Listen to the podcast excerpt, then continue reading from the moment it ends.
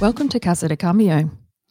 On this episode of Casa de Cambio, it's a solo episode. Uh, just me, haven't done one for ages since last year when we were in lockdown um, because I've been had the ability to do some in-person recordings, which has been lovely. But I realized, oh, it's a really cold, rainy Sunday afternoon here in Melbourne. Winter has well and truly arrived. Um, sipping on a nice warm cup of green tea, and I thought, hmm, why not do a solo episode? Uh, also had a week off. Um, I went to Queensland last week where it was also pissing with rain, um, and it was sunny in Melbourne. How about that? But had a week off, so no podcast last week because uh, we all need a break. What have I been watching, reading, or listening to? So, watching, I have been watching The Serpent on Netflix.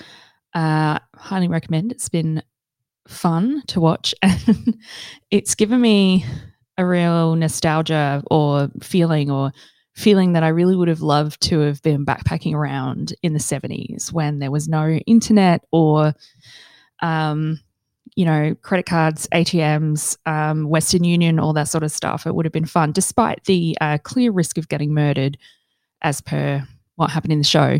Um, that would have been really awesome to experience. Um, I am reading a book called Clanlands by Sam Heughan and Graham McTavish. They go around Scotland visiting sites of old battles and drinking lots of whiskey. I'm not a whiskey drinker, but it's making me, especially now that it's the temperature's dropping here in Australia, it's making me want to drink whiskey and think, should I? Um, and I just finished off Bad Boss by Michelle Gibbings. So Michelle Gibbings came on the podcast a few weeks ago. So I wanted to talk to her about that book. So obviously I read that. It was great. Highly recommend it and recommend that podcast episode too. Listening to, I am completely obsessed to the point where some of my friends might be staging an intervention soon with Lil Nas X's new song, uh, Montero. It is amazing. Um, watch, it's like crack though. It's so addictive. I can't stop listening to it. Um, in terms of podcasts, what haven't I recommended? This morning I was listening to I Weigh by Jameela Jamil. I don't think I've given that one a shout out uh, before on the podcast. She, uh, the podcast episode I was listening to was she had a former tabloid journalist on and he was talking about all of the things and tricks that people do in the in the tabloids. Um, so, but that's a really yeah. She's had Celeste Barber, Kelly Rowland was on a couple of weeks ago. She gets lots of interesting people on to have a chat, so I recommend that one. Um, and that's it. But today, I'm going to talk about negotiating your salary. I had a great chat with a friend of mine, Joe Volan, uh, a couple of weeks ago, it was the same. She rang me uh, the same day I attended a women's march here in Melbourne. Um, for the international listeners who may not have Australian news on uh, their radar, we've had a series of scandals with women being raped, assaulted, uh, sexually harassed, discriminated against in our parliament uh, on multiple, you know, from multiple parties. We even had a video released of somebody having a wank onto a female member of parliament's desk. So, and, you know, there's quite a lot of other things going on with cases of sexual assault or domestic violence. So there was some snap marches a couple of weeks ago, and, and we can march because we are relatively COVID free. So we're not in lockdown. We're not um, experiencing some of the same restrictions that other countries are at the moment. So yeah, went and marched, got angry, and uh, Joe called me and asked me to contribute to an article she was writing about the gender payback, the gender pay gap, payback. I wish, uh, and we had a really good conversation about how you know companies very often don't advertise salary ranges. They don't publish what their salary ranges are for different bandings and different roles. And they don't tell candidates when they're speaking to them what their range is and that and we talked about how that contributes to the gender pay gap so i'll put the link to joe's article that she wrote in the show notes so you can have a read but um yeah it it got me thinking and i did give a little bit of advice in the article which i'll reiterate um in this podcast episode. But yeah it really i hadn't really properly considered until i spoke to joe about it how that particular practice does perpetuate the gender pay gap because women, we know, even as graduates, they get paid lower, Therefore, they have yeah, they value themselves less. Um, therefore, because they're already getting paid lower, their expectations lower. So, what happens is in Australia, uh, particularly in the change management and, and project delivery and you know consulting industries um, and contracting, which I am a freelance contractor, um, you will set your you negotiate your own rate every time. But even if you're applying for a permanent role, you will be asked to the, the recruiter will ask you what's your salary expectation or what's your rate? And you will need to provide a figure. Now if that figure that you provide is you know within their budget and if it's under budget they'll go okay great. If they say that you know you've pitched yourself too low. Um, so let's say for example a role uh, the maximum amount a role is being advertised and the maximum amount a company is willing to pay is $100,000 a year. And the recruiter says to you, you're applying for it, and the recruiter says to you, okay, what's your salary expectation? You go, oh, $70,000 a year. They go, okay, you could have got 100 for that. But they don't tell you. Whereas if a company would advertise their ranges, they could say, oh, 80 to 100K. And, you know, you could match that against the type of experience they're looking for. And you could go, mm, I think maybe with the experience I've got, I could probably sit in the 90 to 95 range and you could pitch yourself at that. So you you, lose. Um, and companies, for the most part, when somebody pitches themselves too low, and let's be real, it's most of the time it's women doing this. We know that women pitch themselves low, and men are always pitching themselves high, and often they get that money too. Um, we know that there's a big push on companies to save money. You know, try and save money so you need to get people to work for less. Um, they won't say, mm, actually, you need to come up a bit higher. They'll be like, yes, I've got someone to work for less and I'm saving the company money. But there are long term implications for that, particularly if you're taking on a permanent role. Because if you, you know, mess up your salary negotiations, you're only going to get in- incremental increases every year. Like you might get CPI 3%. Um, you know, it, so if you're already starting out lower, it's going to be harder and harder to catch up. Um, so, yeah, what I want to do today is I want to talk about some of the strategies that I use and some of the things that I do when I am negotiating my rate. So, because I am primarily a day rate contractor, that's kind of how I'm, you know, the context I'm going to be giving. But a lot of these uh, things that I do will also apply to permanent roles if you're going for a permanent role. So I thought, why not try and help some people? Because I regularly see people who don't know their value, and it's always women. I've never um, interviewed a man or or been talking to a man about a position, and he is drastically uh, pitching himself way too low. But women pitch themselves way too low all the time, and it's like, girl. So the first thing, the first piece of advice I would give you is if you're looking for a new job, you need to do your research and understand what you are worth in the market. So, do your Googles. Uh, that information is all Googleable and available on the wide world web. Um, I'm not going to tell you how much people get paid. Like, do that research yourself. All of the big recruiting companies like Hays, Talent, um, they all publish salary guides um, for industry and positions. So, and they're free. I think you just need to sign up to their email list and, and get a copy. So go and look at what the salary guide is. Um, and it, it might explain, you know, whether it's a junior role or a mid level role or a senior role and go, okay, which one applies to me? So that's the first thing you're going to do is know, and then speak to other people who work do the same work as you and say, okay, I'm thinking of looking for another job. Like, what should I ask for? Like, they don't have to tell you what they get, but say, what do you think is a reasonable salary or a reasonable rate for this role? Um, if there's any recruiters that you trust, I know that could be a bit of an oxymoron, but if you've got some recruiters that you have a really good relationship with and you trust their opinion, ask them. Don't ask run of the mill recruiters because it is their job to place you in the role for you know as low as possible because then a it keeps their client happy and b maybe they can take a bigger chunk of the money as well that's another thing is um when recruiters go out and recruit for what roles um sometimes there are some recruiters who take you know a smallish percentage and are honest with you but there are some who are taking a lot so example last year I was contacted by a recruiter, a reputable recruiter, um, about a role, and they said, "Yep, it's this rate," and I went, "Yep, okay, put me forward." And then, you know, I forgot about it. I ended up not getting a different job. Um, but then I was chatting to a friend of mine, and she told a story about how she had been approached by a recruiter, and it was the same role that I had been approached for. Right? She said she had been approached for by a recruiter for that role, and the rate that she was approached for was two hundred dollars per day less than the rate I was approached for.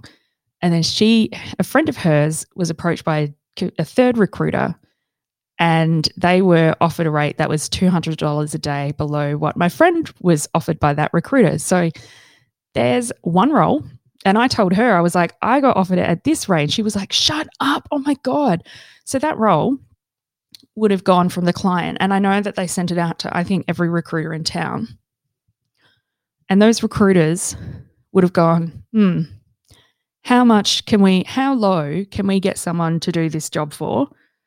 And how much can we take? So the recruiter that was really offering the rock bottom rate was going to take $400 a day plus probably an additional fee uh, to that candidate if they managed to convince a candidate to work for such a low rate. And that happens all the time. Um, so be aware of that too. Um, if you're feeling particularly ballsy, you can just flat out ask your recruiter, what percentage are you taking and what's the client budget? Um, and, you know, what's the percentage to the candidate? But I mean, good luck getting an answer to that question. They probably won't tell you. But yeah, so that bear that in mind. Um, so once you understand what you're worth and you're feeling like, you know, you're ready, you're like, you can, because that's the other thing is if you're putting a rate out there, recruiters will say, well, justify it.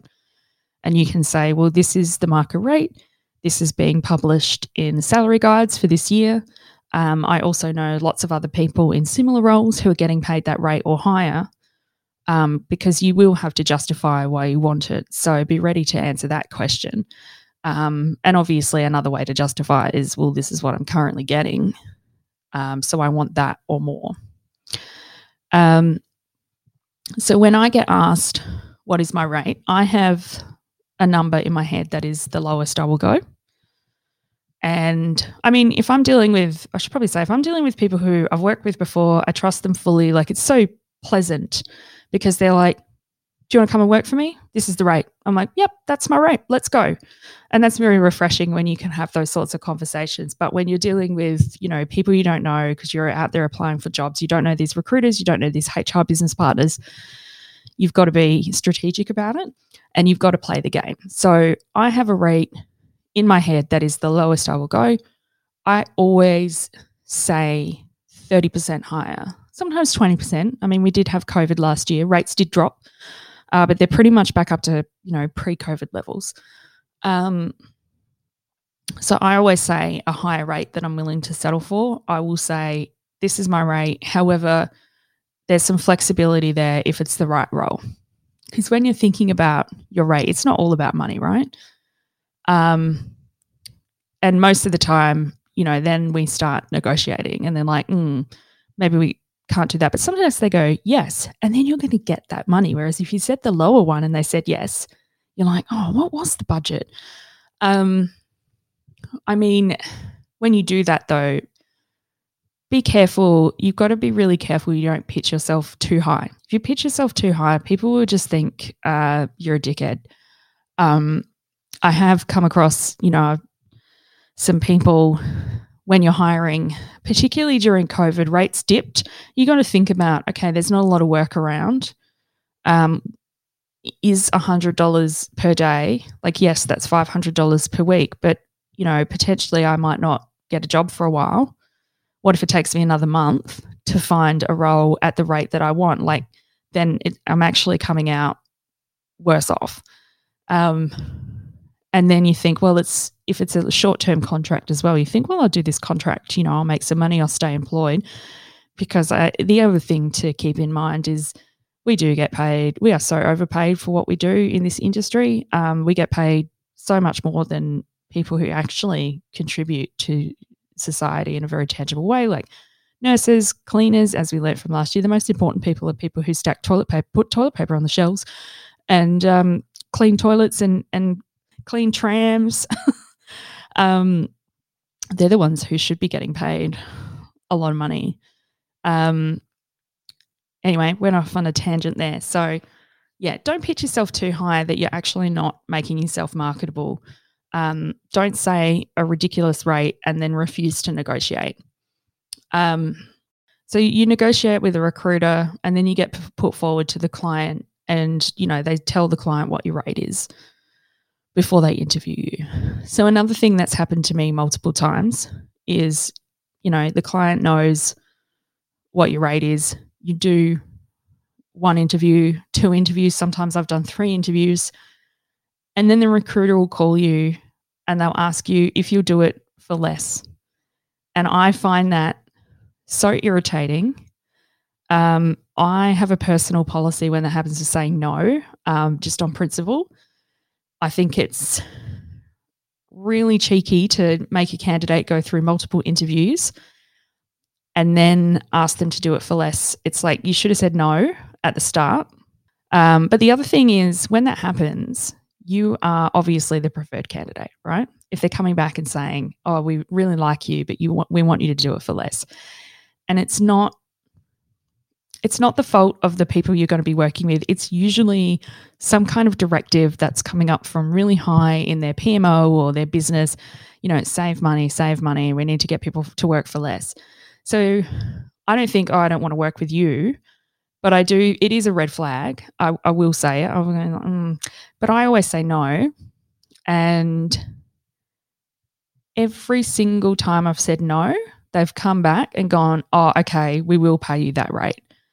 So be be prepared to say no, but you also need to be prepared to walk away because there is a chance they could go, okay, bye, thank you, next bitch, and they will hire a cheaper person. Um, I did interview for something last year. Uh, I was really overqualified for this job. It was paying a really low rate, but it was COVID and I was looking for work. So I was like, whatever, um, it's employment. I don't care. I'll drop my rate. Um, but I did, like, the rate was really low. And I said, look, I'll do it for this. It was lower than what I usually got, but I went, that's too low. Sorry. And I didn't get it. And I think the reason is uh, because they probably found someone to do it for less. So you need to be prepared to walk. Um, and you're not always in a position to walk. You might have to accept it. And then, you know, if you, I don't know, my personal the way I work is if I accept something, I accept it for the duration of the contract. I won't I won't take a contract and think, cool, I'll just as soon as I get a higher paying one, I'm gonna piss off. Because I think that burns bridges. Um, I think Melbourne business community is quite a small business community. So my advice, like my advice to you is if you accept it, accept it for the term of the contract. So if it's a three month contract, do the three months and then you can say thanks but no thanks or you got to pay me more, you know the market's a bit more buoyant now, this and that. I've been doing a good job. Um, then you can renegotiate. But yeah, I think it's a if you take on a role and then you find something better and you just leave, like you're gonna like people will remember that and they'll be like, oh, that was that bitch that just fucked off after a few weeks and you know left us all in the lurch. So, but you know, up to you, up to you how you want to play it. So yeah, you've put your rate forward. They've tried to I remember there was one, and you know, I said, "Oh, because I I used I sometimes give a range. Don't be afraid to give a range. Um, say you know, and give a range of yeah, like a few hundred dollars a day, or thirty or forty grand, and say, look, I need to be paid between this and this. This is it needs to be above this number, otherwise I won't consider it." Um, you can be really clear. But then if you say, what is your minimum number, then of course they're going to come back and pay you the minimum number. And then you're already, you know, on your minimum. So it is such a predictable thing for them to come back and say, mm, actually, and there's some lame excuse like, oh, you know, people had to take rate cuts or there was a budget cut or blah, blah, blah. That's not your problem. That is not your problem. Don't let some company that makes billions of dollars a year make that your problem. So, or, or, some recruiter who wants to take a bit of extra fat for themselves, make it your problem. You set your rate. You have to be, re- you know, have to have, have really strong boundaries and you have to be confident in yourself. So I will repeat again if you've gone through the interview process, if they want to proceed, you're the preferred candidate that actually puts you in the best negotiating position. There might be a second candidate, but yeah, what do you want to do? I'm really brutal with, uh, you know, there was one, and and let them know what other interviews you've got, and let them know you're a good candidate and you're going to get snapped up, and they need to stop faffing around. I had a situation last year, and again, this was during COVID, and and for the listeners who, yeah, I think I've talked about this on the podcast before. Like, I didn't get a contract extended because of COVID. And then, you know, I was looking for a little while and there was so many people on the market. It was horrible. Um, so rates dropped. There was a lot of really underhanded behavior that I saw from certain recruiters offering absolute piss takes of rate and rates. And I thought, oh, someone's going to take that because they're going to have to put food on the table. But then the second they get something else, they will leave. And I think that's that's probably the one circumstance it's okay to do it. Like COVID, you know, that was an employment market um, that I've never experienced, and you know, fingers crossed, I'll never bloody experience it again. It was horrible. So yeah, if you had to take a low paying job in that time, knowing that you know whoever was paying that rate was absolutely taking the piss and just taking advantage of a terrible situation, and you had to do that and then leave, that's fine. That's on them. Um, if it's you know 50 bucks or 100 bucks a day and you know be careful about that. Um, and also for the recruiters who listen i did make a mental list of recruiters i will avoid working with because i saw them continually post piss take rates during that time. But yeah i had um things were really quiet and then the new financial year started. So in australia our new financial year starts on the 1st of july and that's when a lot of people get fresh budgets and people started hiring again. And so things really sped up. And once the financial year started, I got something really quickly, which is great because I thought if the new financial year starts and things don't pick up, I'm going to have to make some really hard decisions here. um, I can't just sit in my room podcasting all day, even though I love it. Um, so, yeah, during that time, I was approached by an organization. I really wanted to work for them because the project that they were doing sounded awesome. The technology they were using were awesome. Um, you know, it, it seemed like it was going to, you know, agile ways of working, which I'm, you know, really excited by and into. Um, I went through three rounds of interviews uh, and I said, this is my range. This is my COVID discount because everybody, you know, of course, we're, you know, we have to accept less uh, because it's COVID, right? You can't be walking around expect when there's no jobs and a million people applying for those jobs expecting that you're going to get pre-COVID rates and you can set your rates. That's being realistic. So yeah, I said this is my minimum, bare minimum. If we could keep it at or above that, that'd be great. They went, yeah, yeah.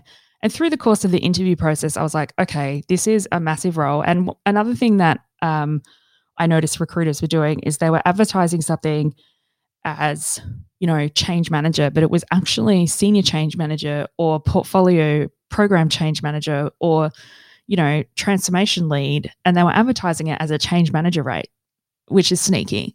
So I'm going through this interview process. There's a couple of red flags that popped up. And I was like, mm, you know, it seemed like I was going to be doing three jobs in one by myself. Um, didn't seem to be that much appetite for a team. I thought, oh, I don't really want to do that, you know um, even though I wanted to, you know, there were a lot of things that I, I, still wanted to do it because of, you know, the company that it was and, and the technology and the agile ways of working. Because so I was like, oh, I don't know. And then they, after three interviews, turned around and said, oh, actually, we need you, yeah, the budget's now this. And it was $100 a day less than my COVID discount rate. And I just said, no, no, it needs to be this. You go back and you get the approval. And then I, by this stage, I had more interviews. So I said, just so you know, I've got an interview here tomorrow and an interview at this place on Monday. Um, it's all immediate start. So yeah, just let me know how you go with that. The poor recruiter was like, I'm so sorry. Um, and then, yeah, the next day I went to that interview and they said, Are you, what are your other things? And I said, Well, I'm sitting on a verbal offer, but we're negotiating. And I have another interview on Monday. And they were like, Right. And they just moved really quickly. And they were obviously paying um, a reasonable rate. There was no argument about that. It was which I really appreciated, and yeah, I ended up taking that job. So you can, I mean, recruiters do lose candidates, good candidates, if they want to mess around and try and you know um, mess them around on their rate and on their salary. They'll just go and work somewhere else because if that's how you're being treated when you're the preferred candidate, I mean, it's going to be hard to get funding for additional roles. Like it, it's a big red flag. You're like, well, I'm probably not going to be treated this that well um, if I'm not being treated well on the way in. So there's that. There's that. Um, you also need to probably going back to justification, just being really clear on what you can bring to the table that doesn't exist in that company. Speak to people who work at that company. When you're in your interviews, ask ask the people interviewing like what are you looking for? What's keeping you up at night? What do you need from this role? Like what what will success look like? So then you can get an idea of what are some of the problems that they have because I always ask that. I'm like, tell me what's your biggest problem, and then I like tell them how I'm going to solve their problem um, to get them to hire me. Um, it's another interview tip. Podcast episode coming out on interviewing soon, by the way, so I won't go into that. I've already been talking for like 25 minutes. Oh my god. In summary, the three most important things are know your worth, ask for more than what you want, and be prepared to negotiate down, and also be prepared to walk away if they know that you're going to take the job anyway, then they've got the position of power. If they know you're going to walk away, they will act.